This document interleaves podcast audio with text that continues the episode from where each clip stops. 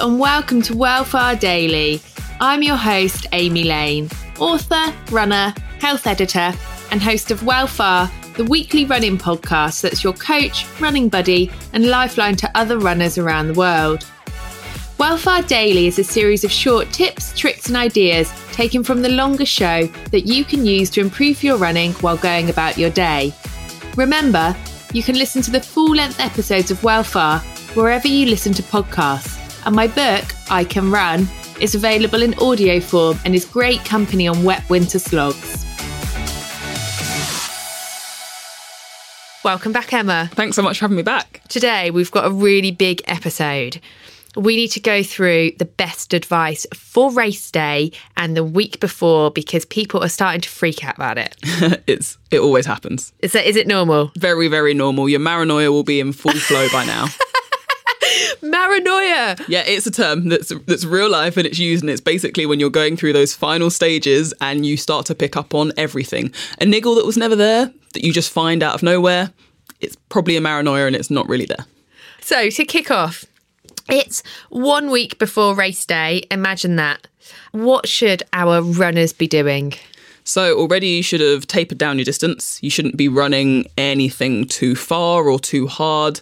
You just want to build that body kind of down to race day, basically. Nothing too intense.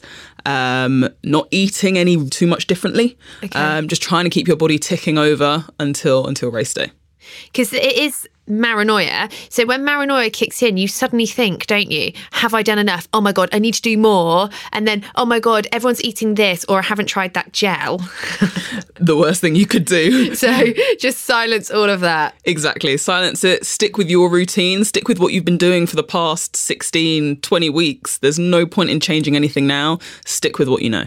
And so during this taper, how do you recommend that people keep moving without potentially running too much? Because I think there is this worry or also this feeling of feeling sluggish during a taper.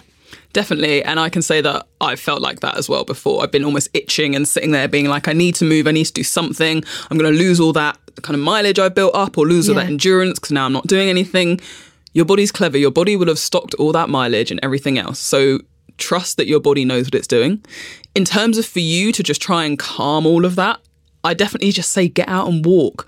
Okay. Walking will be really easy. So instead, say you normally would get the tube to work or take a little bit more time to start earlier and do a little extra walk before you get to the tube or walk to the next stop. So you can just feel yourself kind of relax a little bit more. You're not stressing too much. And you think, oh, actually, instead of that run, I did actually get a few more miles in in the legs. So you're still ticking over. Uh, another thing that I did a lot of, I did a lot of yoga. So okay. you're still moving, but then also just helping your muscles to recover and kind of not stress them out too much. And then lastly, I'd say, do you know what? A little run is not going to hurt you. A lot of programs, so my program that I did before I did London, had a couple of short runs just in that final week. Nothing too hard, not too much kind of intensity from like a speed perspective or anything like that, but a few three miles just to tick the legs over, calm yourself, so that you know that you can you can still run because that's a big panic for a lot of people. They'll kind of have big miles leading down to the day and then actually come race day be like, well, I haven't run that far in ages, so I'm not sure if I can still do it. So just get a few couple of small mileages in the week and that that should really help. It's all about that final week just storing all that energy that you're mm. trying to build for race day. So for me, I would try and have a little bit of a lie-in if possible. But yeah, try and stick to routine because you're used to it. And if you change your routine, then that's when sometimes things will go out the window. I hope you found some of this advice helpful, guys. For more running tips, you can listen to the episodes in full over on Wellfar, the running podcast, and it's right here on Spotify. And if you're after a running buddy during these isolating times, then follow, support, and chat to other runners on Instagram using the hashtag Wellfar. Thanks all, and I'll see you all tomorrow for another Wellfar Daily. Small details are big surfaces, tight corners are odd shapes, flat, rounded, textured, or tall. Whatever your next project, there's a spray paint pattern that's just right. Because Rust new Custom Spray 5 and 1 gives you control with five different spray patterns.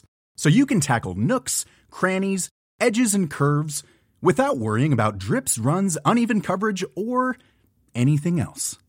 Custom Spray 5 and 1. Only from Rust